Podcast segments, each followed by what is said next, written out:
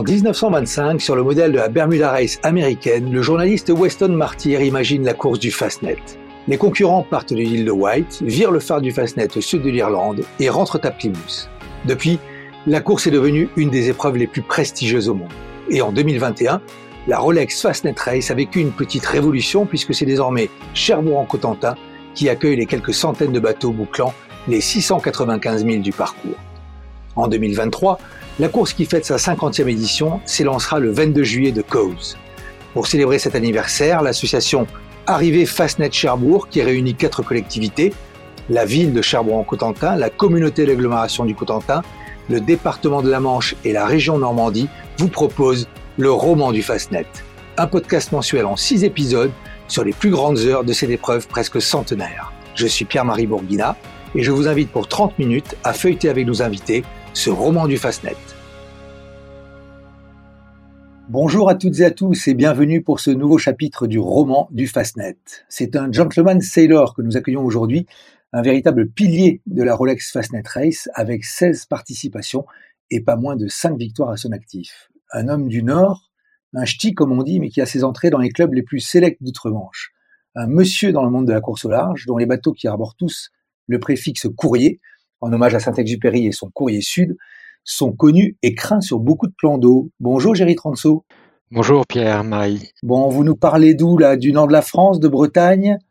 Alors je suis installé à mon bureau dans le nord, à la frontière belge, vraiment à la frontière. Et j'habite euh, j'habite à Bruxelles depuis quelques années. Mais, mais le centre de mes affaires se trouve toujours dans l'agglomération lilloise. Donc j'y viens plusieurs fois par semaine. D'accord. Quand vous n'êtes pas à, à 5K ou vers la Trinité pour vous occuper de, de, bateaux et de navigation. Tout à fait. Bon, alors Géry, euh, je, parlais en introduction de 16 participations au Fastnet, c'est considérable. La première fois que vous l'avez guetté et aperçu, ce phare du Fastnet, c'était quand et, à quoi il ressemblait? Alors, c'était en 77, c'était mon, mon, premier Fastnet, j'avais, j'avais 18 ans. Et je participais à cette course sur un bateau assez mythique, c'était un Nicholson 51 qui s'appelait Phantom et qui avait été racheté par un, par un, par un Belge et son, son nom était Bloodolphin, le, le dauphin bleu en flamand. Et le Fastnet, ça m'a toujours fait penser à, l'île noire de Tintin. Je sais pas pourquoi, quand pour moi je vois le Fastnet, je, je me rappelle l'île noire de Tintin. Alors, je vais être trop jeune pour ah avoir le Tintin peut-être, mais, mais voilà, c'était, c'était la bande dessinée qu'on, je lisais quand j'avais, quand j'étais jeune, très jeune. Bah oui, oui, c'est vrai que sur la couverture de l'île Noire, on voit le, on voit Tintin dans son canot avec son, avec son moteur Seagull là qui, qui, avance vers le, vers l'île. Il a, il est, il est assez redoutable ce phare quand on le voit pour la première fois. Il est quand même imposant avec ce, ce, ce promontoire rocheux là sur lequel il est planté. Vous l'avez passé deux jours, de nuit, c'était, c'était quoi les conditions je, je me souviens plus en 77 si c'était deux jours ou de nuit. Je crois que c'était deux jours, mais euh, euh, il, est, il est, il est euh, imposant le, la nuit surtout. C'est la nuit où, quand, quand il y a tempête qu'il est, est très impressionnant. Et puis je l'ai aussi passé euh, en participant à des Figaro, par exemple, les étapes. Il y a souvent les étapes qui allaient en, Irlande, faisaient le tour de, du Fastnet avant d'aller en Irlande ou en retournant en France. Donc euh, euh, ouais, c'est un, un, un beau phare. Et d'ailleurs, je l'ai, j'ai reçu en 2015 un, un paquet de, de, trophées pour avoir gagné toute classe le, Fastnet, dont un trophée où c'était qui représentait le Fastnet en bronze. Et j'en ai, je, je l'ai, je l'ai dupliqué ce, ce, ce, trophée et donc il est dans ma maison bretonne. Ah, vous l'avez dupliqué, donc vous avez fait faire un, un, moule, un moule et. Un moule, oui. Bon, et, et quelle place il avait dans votre dans votre jeunesse? Vous avez appris à naviguer, je crois, avec vos parents euh, avant de vous vous mettre à la régate. Euh, ce, Fastnet, on, lisait sur le Fastnet, il y avait des récits, il y avait des, euh, récits de courses ou des récits d'aventure de, dans ces parages de la mer Celtique de l'Irlande qui vous ont un peu fasciné, euh, jeune ou, adolescent, là, pour, vous conduire vers ces, contrées-là? Alors, c'est vrai que j'étais fasciné par la course large. Et quelques années avant, c'était la première Whitbread, donc c'était quatre ans après la, la, la, première course autour du monde en équipage, en 73. Et c'était euh, pour des Européens, c'était la seule course large qui existait. Euh, il n'y avait pas encore de Middle Cires. Euh, Non, c'est oui, donc c'était la grande course et alors je sais pas si elle faisait peur, mais mais en tout cas, c'était une aventure de, de faire le Fastnet. On partait 4, 5 jours, 6 jours, en fonction de la taille du bateau. Et c'est devenu aujourd'hui plus pas plus facile, mais avec avec l'informatique, etc. On sait toujours où on est, et on sait à quelle heure on arrive. à l'époque, c'était un peu plus, c'était, il y avait un peu plus de pifomètre et on utilisait beaucoup l'estime et la gogno pour savoir où on était. Mais c'était un rêve de faire le Fastnet. Donc j'avais 18 ans, j'étais le plus jeune des équipiers du bateau sur lequel je naviguais. J'étais à la fois équipier d'avant et, et barreur, et deuxième barreur. Et un très très bon souvenir. Mais il n'y a pas eu de vent, c'est une année où il n'y a pas eu de vent du tout. C'est un des Fastnets les plus lents, contrairement à celui qui a suivi euh, deux ans après. Donc, donc ce Fastnet, et oui, c'est une aventure dans ces années 70, effectivement, où les, les aides à la navigation ne sont pas celles qu'on connaît aujourd'hui mais à la fois, même s'il faut déjà trouver le phare euh, avant de contourner et espérer faire une bonne place, vous, vous, vous courez sur des bateaux, on va dire, sérieux, puisque euh, vous concourez dès le début sur, je crois, des bateaux euh, néerlandais qui participent à l'Admiral's Cup. Alors, en, en 78, Piet Vroon, qui était le, le propriétaire des, des, très beaux bateaux néerlandais et le recordman de l'Admiral's Cup, m'a proposé de de naviguer euh, sur ces bateaux. Ces bateaux s'appelaient Standfast. Et en 78, il rachète un, un plan Reneland euh, qu'il appelle, euh, qu'il appelle d'occasion, mais qui avait un an ou deux. c'est un ancien marionnette et qu'il appelle formidable. Et donc, de 78 à 83, j'ai navigué avec l'équipe néerlandaise et j'ai fait avec eux trois Admirals Cup et beaucoup de courses larges en, euh, j'ai fait l'Onion Patch aussi avec la course des Bermudes, etc. j'ai participé aussi euh, en Méditerranée à la, la, Sardinia Cup. Donc voilà, donc j'ai passé euh, cette saison à, faire du large un peu partout, mais surtout, surtout, surtout participer au Rorque, à toutes les grandes courses du Rorque et, et, bien sûr de l'Admiral's Cup. Je sais pas si vous vous souvenez, mais à l'époque, l'Admiral's Cup, c'était la, c'était vraiment le championnat du monde de course large. Ah oui, oui. Bien en équipage et par équipe nationale. Enfin, c'était vraiment la, la grande compétition mondiale. Bien sûr, bien sûr. Trusté longtemps par les, trusté longtemps par les, les, Britanniques et les Américains, mais avec aussi les Australiens qui venaient, les Allemands, euh, toutes les grandes nations de la voile, les Italiens, toutes les grandes nations de la voile étaient effectivement euh, sur l'Admiral's Cup pour euh, pour espérer décrocher. oui, vous avez raison, ce qui était le le championnat du monde, hein, le, plus haut niveau. Euh, à cette époque, il faut peut-être revenir sur euh, euh, sur ce personnage de, de Pete Vroon, qui est peut-être pas très connu de, nos auditeurs. c'est un c'est un grand monsieur de la de la de la voile en en Hollande. C'était un peu votre votre mentor à l'époque. Alors, donc j'ai fait, j'ai navigué sept saisons avec lui et j'ai beaucoup appris. J'avais j'avais 20 ans pour la première, euh, la première, ma première Admiral's Cup en 79. Et, euh, et puis il m'a emmené un peu partout dans le monde et j'étais, euh, j'ai appris beaucoup et je me suis souvent inspiré de sa façon de, de naviguer ou de, ou de faire. C'était un, un, homme d'affaires aussi redoutable. Et voilà. Armateur, hein, c'est ça? Armateur. C'était la première, euh, c'était le premier armateur privé euh, des Pays-Bas et Dieu sait si les Pays-Bas ont des, ont des armateurs, c'est un pays de, de marins quand même, la Hollande. Mm. Euh, voilà, donc c'était un homme d'affaires brillant et, et, un passionné de voile. Il avait d'ailleurs, il était recordman d'Admiral's Cup.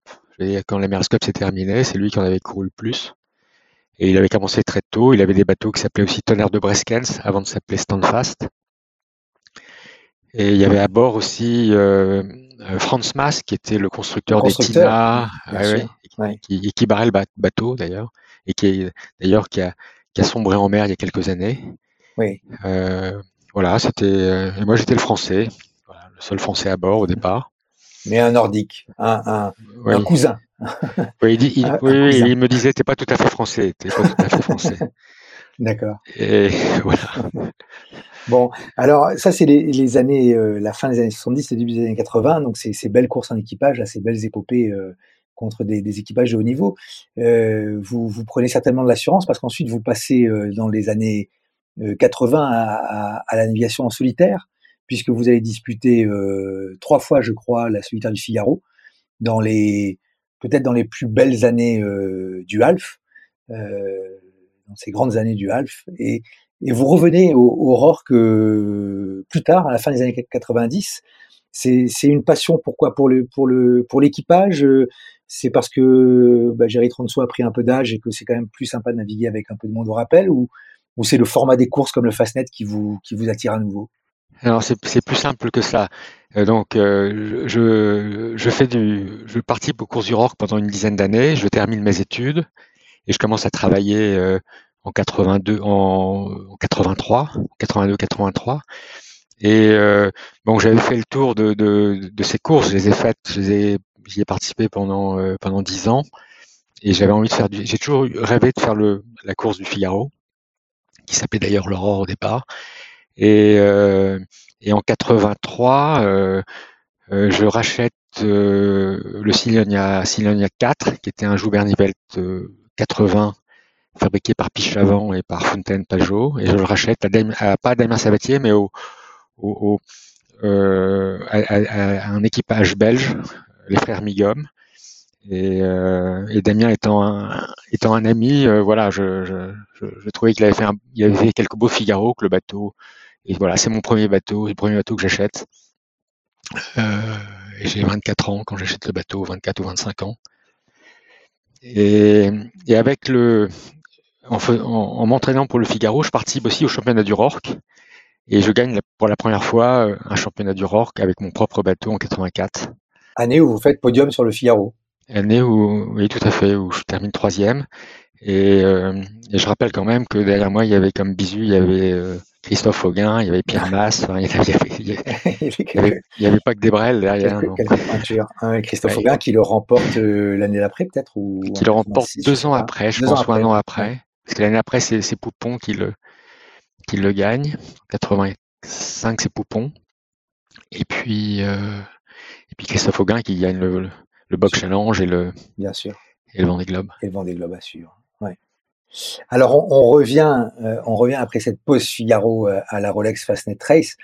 On a beau alors avoir euh, pris de l'assurance, j'imagine, en courant le Figaro et être devenu un, marin accompli, ça, reste toujours une, une petite aventure quand même de monter à ce phare, même si même si les, bateaux progressent, la technologie aussi.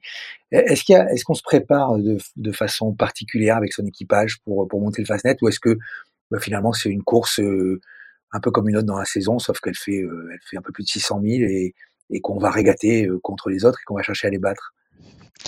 Euh, non, c'est alors c'est une course, c'est la course de la saison, c'est la course la plus importante de la saison. Les autres courses, on s'entraîne dans les autres courses pour essayer de gagner le Fastnet. Et, l'équipe courrier a un rituel pour le Fastnet. Alors d'abord, en, termes de sélection, je, dis toujours à mes équipiers que plus on, plus on navigue sur un courrier, plus on a le droit de naviguer, sauf pour le Fastnet, ou vraiment le Fastnet, je fais un, choix qui est souvent un choix physique aussi, parce qu'il y a eu des tempêtes, et donc il faut prendre aussi des, pas simplement des bons régatiers, mais des, des, équipiers costauds. Des gars solides, ouais. solides. Et euh, on, a, on, a, eu quand même des, des, des, Fastnets qui étaient très vantés. Et, et, par exemple, la dernière soirée, on la passe dans un, un hôtel de Cause qui, est, qui a un charme fou, qui s'appelle la Villa Rotsey. Et puis, à l'ancienne, voilà, on, je, je, présente le parcours euh, sur des cartes papier par terre et tout l'équipage est autour. Et on commente et, on, et on, en fonction de la météo, on fait des prévisions. Et on rentre déjà dans, euh, on rentre déjà dans le Fastnet. Et moi, j'essaye toujours euh, pour cette course, une semaine avant, d'être dans ma bulle aussi. je pars en vacances en Bretagne. Et voilà, on n'a pas le droit de venir m'embêter la semaine qui précède le Fastnet parce qu'on est concentré sur cette course. Alors aujourd'hui, il y a des moyens euh, techniques qui font que c'est un peu, je vais pas dire plus facile, mais on sait à l'avance d'où vient le vent, etc. C'est un peu, il y a du routage aussi, on peut, on n'a qu'à suivre, on peut, on peut ne faire que suivre le GPS. Mais euh, voilà, c'est une course pour nous très importante et c'est la course de la saison, bien au-dessus de toutes les autres. Bon, on se projette dans le Fastnet et donc euh, tout le monde n'a pas le droit l'honneur de venir courir la, Rolex Fast Race sur un, sur un courrier. Alors c'est plus facile, vous disiez, mais il y a quand même, euh, il y a quand même, c'est des coins qui sont pas, même si aujourd'hui euh, on peut regarder la flèche de courant, c'est des coins qui sont pas faciles à naviguer, où il y a toujours de la, de la tactique, énormément d'effets de cycle lorsqu'on sort de la Manche et qu'on traverse là, ces grandes baies de, de, de Cornouailles. Euh, vous, vous l'antériorité que vous avez dans cette course-là, elle vous donne aussi à bord, en plus d'être skipper évidemment, un, poids plus important par rapport à, je sais pas, celui qui fait la tactique au navigateur, en disant à un moment donné, euh, vous avez une sorte de, de, un peu de catalogue des situations là qui vous fait dire non là, euh, là ça pourrait se passer comme ci ou comme ça, on va plutôt faire ça ou? Euh, D'une certaine façon, j'ai déjà en tête tous les caps et toutes les distances entre les caps parce que c'est parce que à force de travailler avec des cartes papier, on les on a, on apprend les, les distances et, les caps et on, connaît les particularités de chaque cap parce que à chaque cap il y a aussi un courant ou des contre-courants qu'il faut aller chercher ou éviter. Euh, et il y a, il y a, vous parliez de, Fastnet, on, euh, il y a eu un Fastnet, par exemple, 2007, qui a été un Fastnet où il y a eu 60 bateaux à l'arrivée. Donc c'était euh, 300 bateaux au départ, 60 à l'arrivée. Donc euh, de temps en temps, il y a quand même des, il y a, il y a encore des, des fastnets où il y a beaucoup de vent ouais. et qui sont durs, oui. Ouais, des rappels à l'heure. Oui. Avec, des, ouais, avec des bateaux qui ont quand même, bon, euh, on, on, a, on, a, on a fait toute une émission sur le Fastnet 79 qui était dramatique. En 2007, ça l'a pas été de la même manière, mais en 79, il y a eu beaucoup de problèmes de, de safran cassé, par exemple, de, de safran sous qui n'était pas assez costaud à l'époque, ouais. de Bon, les bateaux, de ce point de vue-là, vous avez dû suivre cette évolution, ont quand même fait de beaucoup de progrès, mais ça reste, euh, même si c'est euh, au mois d'août, ça reste, euh, bah, ça reste la mer Celtique, ça reste des coins complexes. Oui. Ouais. Alors, anecdote sur le 2007 où il y a eu beaucoup de vent, c'est la première fois en 2007 que le Rorque postponait une course. Jamais dans leur, dans leur, dans leur dans carrière, bien sûr. dans l'histoire, ils avaient retardé une course. Et moi, j'avais été vice-commodore en 2005-2006, donc juste avant cette année-là. Et j'avais dit au commodore, qui est un de mes amis, je lui avais dit vraiment, le Rorque n'est plus le Rorque. C'est la première fois que vous, vous décalez une course. Ouais. Et on était chaud pour partir et on n'avait pas envie de rester 24 heures de plus. Et tout compte fait, ils avaient fait les choses euh, intelligemment parce que en 2000, euh, en 79, ils ont les, il y avait tempête. On savait qu'il y avait tempête, mais on, à l'époque, la météo était moins précise qu'aujourd'hui. Et ils ont laissé le, la flotte euh, rentrer en mer d'Irlande. Et en 2007, ils voulaient, ils voulaient justement pas. Ils voulaient, ils voulaient retarder la course pour que, euh, que, que les bateaux soient proches des côtes anglaises si jamais ils devaient être secourus. Et il n'y a pas eu de drame en, 2000, en, en 2007. Donc ça, c'était une, c'était une bonne raison de le faire. Et je me suis excusé après auprès du, du Commodore. Euh, mais, mais voilà. tout, le monde ses, tout, le monde apprend de ses erreurs, y compris euh, le vénérable, le vénérable Rorque. Ouais. Bon, il y a, y, a, y a, ces conditions difficiles sur le Fastnet euh, de temps en temps, même si c'est au mois d'août. Et puis ça reste une course, euh, ça reste des courses un peu ingrates parce que ça reste des courses en temps compensé. Hein, et, et lorsqu'on a franchi la ligne, on ne sait pas forcément euh, le, le, chronomètre démarre. Hein, on ne sait pas forcément si l'on a gagné, si l'on est bien placé, on, on, imagine. Mais vous avez certainement des souvenirs d'arriver de, de, comme ça. On a dit que vous aviez gagné cinq fois la course, ben de victoires où on, où on démarre la montre là sur la ligne pour savoir ce qui va se passer et où on commence à faire les calculs de, de TCC là, euh, de temps compensé pour savoir qui peut venir vous vous chipper la victoire euh, en, en sortant par exemple de la brume. Alors, de, de, toutes les façons, euh, il faut un peu, de chance ou de réussite pour gagner toute classe. Euh, en général, l'objectif, c'est de gagner sa classe parce qu'on a des bateaux de la même taille et, euh, donc on a à peu près le même type de vent. Alors qu'entre un, maxi et un classe 5, il y a, trois jours d'écart à l'arrivée et, donc les bateaux ne rencontrent pas du tout le, même type de conditions. Donc, il faut un peu de chance pour gagner toute classe. Et, euh, et voilà. Et on a souvent, on a, gagné cinq fastnets. Euh, on a gagné, on a gagné tous nos fastnets sur les courriers depuis 2001, parce que parfois je cours sur d'autres des bateaux qui m'appartiennent pas. Et, euh, on a gagné une fois toute classe en 2015, mais euh, on était sur le podium en 2007, on était sur le podium en, en 2013, on était on, était, on, a, pratiquement toujours été dans les premiers en, en toute classe en tant qu'on pensait euh, depuis, depuis 20 ans. Alors on va en parler de ces victoires. Vous avez gagné en 2001, Géry, sur, euh, vous, vous, me, vous me corrigez évidemment si je dis une bêtise, sur Courrier Nord qui était un IMX 40. Oui. Puis en 2007 sur un 44.7 du chantier Beneteau. Euh, oui. Ensuite sur un proto lombard de 34 pieds construit chez, chez Sam Marceau à Lorient. Puis en 2015 sur Courrier du Léon, qui était un JPK, un JPK 1080. Et enfin, euh, pas la dernière fois, mais en 2019, voilà, sur Courrier recommandé, un autre JPK, mais celui-ci un 1180. Oui, euh, Voilà. Est-ce qu'il y a une, une, victoire parmi ces cinq qui a, qui a plus de saveur qu'une autre euh, Ou est-ce que parce que parce qu'elle a été plus difficile à obtenir, ou parce que vous conservez un attachement au, au bateau particulier alors, 2015 euh, a été une fantastique saison sur ce, bateau de Jean-Pierre Kelbert. C'était Léon, donc c'était son propre bateau qu'il avait mis à, notre disposition. Et, euh, puis, euh, avec le Sistership, on a aussi gagné dans notre classe Sydney Hobart quelques mois après. Donc, c'était un bateau assez polyvalent. Donc, on a un sur très lequel, bon souvenir. Sur lequel Jean-Pierre avait gagné la Transquadra, si je ne m'abuse. Hein. Je pense, oui.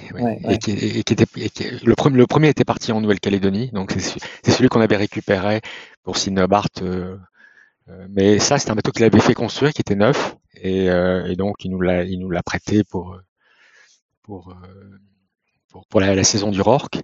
Et on a pratiquement gagné toutes les courses du Rorque cette année-là. Et on avait on avait bien, mis le bateau au point avec François Lamiot au niveau voile, au niveau rating, au niveau euh, et on allait vite.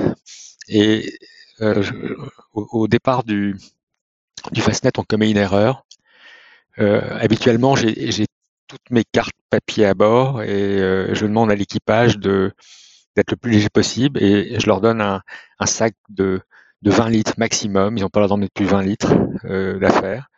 Ils me disent, OK, Jerry, nous, on veut bien naviguer léger, mais toi, tu débarques tes, annuaires, tes cartes papier, etc., tes cartes de courant, etc. Donc, je, j'obtempère.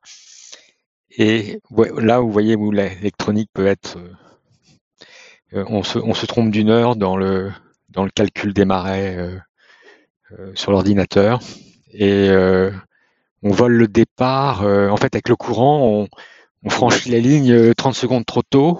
Et on est à 10 mètres de la ligne, mais on met trois quarts d'heure, on met 40, on met 39 minutes pour repasser la ligne dans l'autre sens. Oui, parce qu'il y, y a, quand même quelques bateaux à, à, éviter quand on vole un départ de Fastnet. C'est pas, c'est pas un départ de, de, de, de Speed West France ou de, ou de semaine de Marseille. Quoi. Mais il y, a, y, a, un départ toutes les 20 minutes, c'est-à-dire qu'il y a deux classes qui sont parties. On était classe 3, euh, les classes 2 sont parties devant nous, et les classes 1, on est, passé, on est parti à 39 minutes après, donc on est parti une minute avant les classes 1.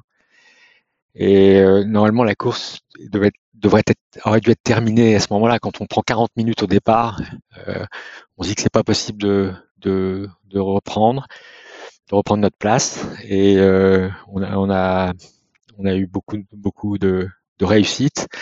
À la sortie du Fastnet, on avait doublé un, tiers des bateaux de notre classe. Euh, et puis la première nuit, on avait doublé les deux tiers. Et, et euh, à la fin de la deuxième nuit, on était quasiment en tête et on, passe en tête on passe en tête euh, la pointe de Cornouailles, donc euh, euh, juste devant notre concurrent principal, mais on met, on met quasiment, on met deux jours pour le, pour le rattraper, pour rattraper 40 minutes.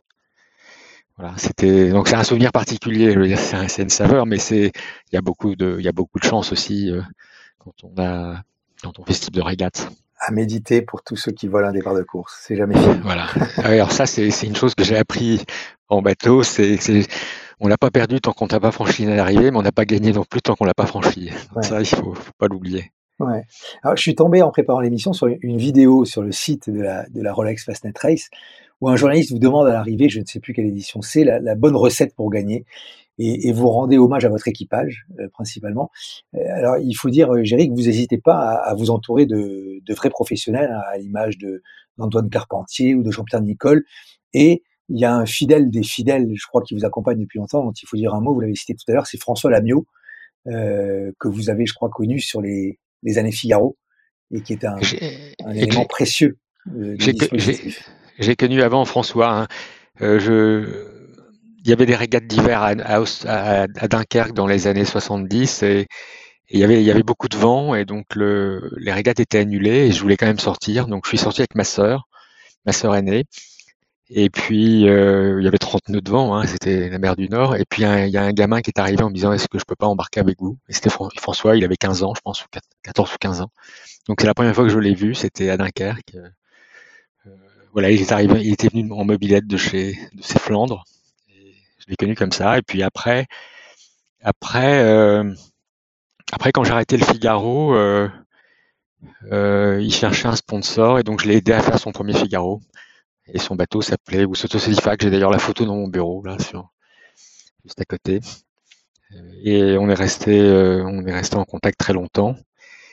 Et en, en 98, j'ai acheté un J92 et j'avais envie de refaire le, le Cosdina, qui est, qui est, qui est pour, pour, tous les gens qui passent leurs vacances à Saint-Malo ou en Bretagne Nord est la course la plus importante de la saison.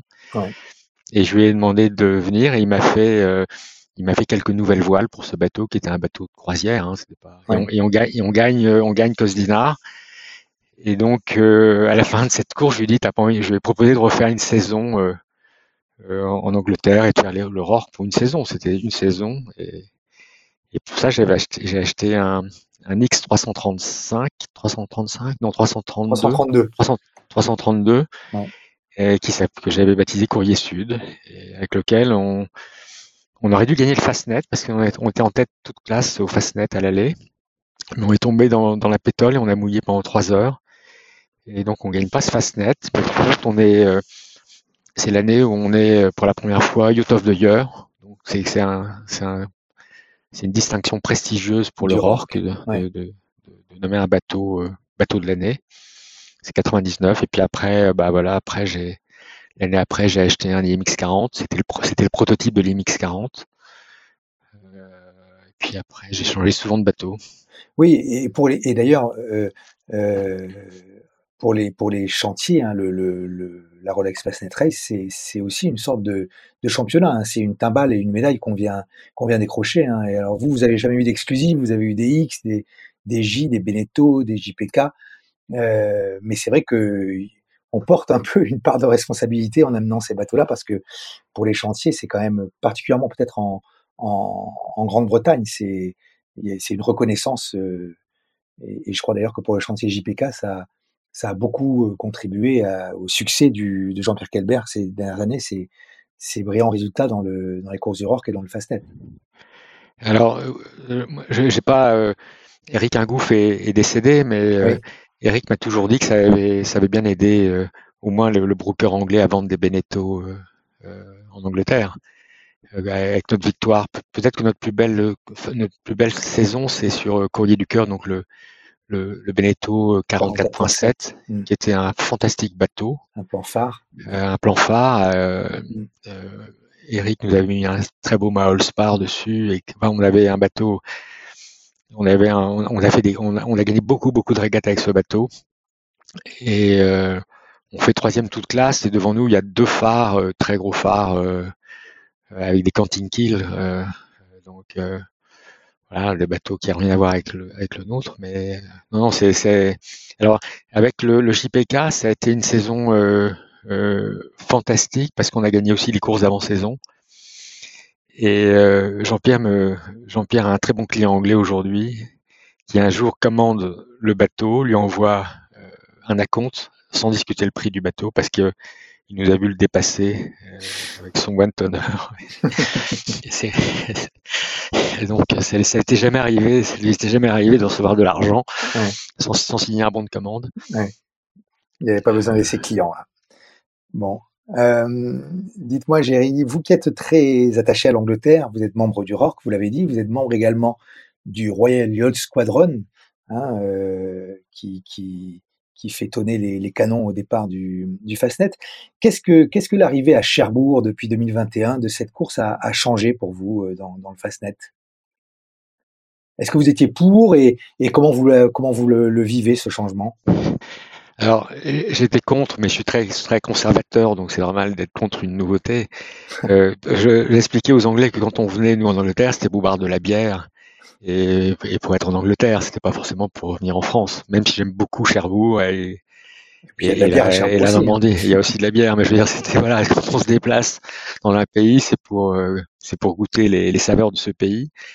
Euh, mais bon, c'est le le problème qu'a qu rencontrait le le Rorque, c'était que Plymouth, c'était un port trop petit, n'était pas capable d'accueillir euh, plus de 250 bateaux, donc euh, Euh, là, on va avoir un Fastnet avec euh, au moins 500 bateaux, je pense peut-être même 600 bateaux, donc c'est incroyable. Et Cherbourg est capable, Cherbourg est peut-être le seul port qui soit capable d'accueillir autant de bateaux.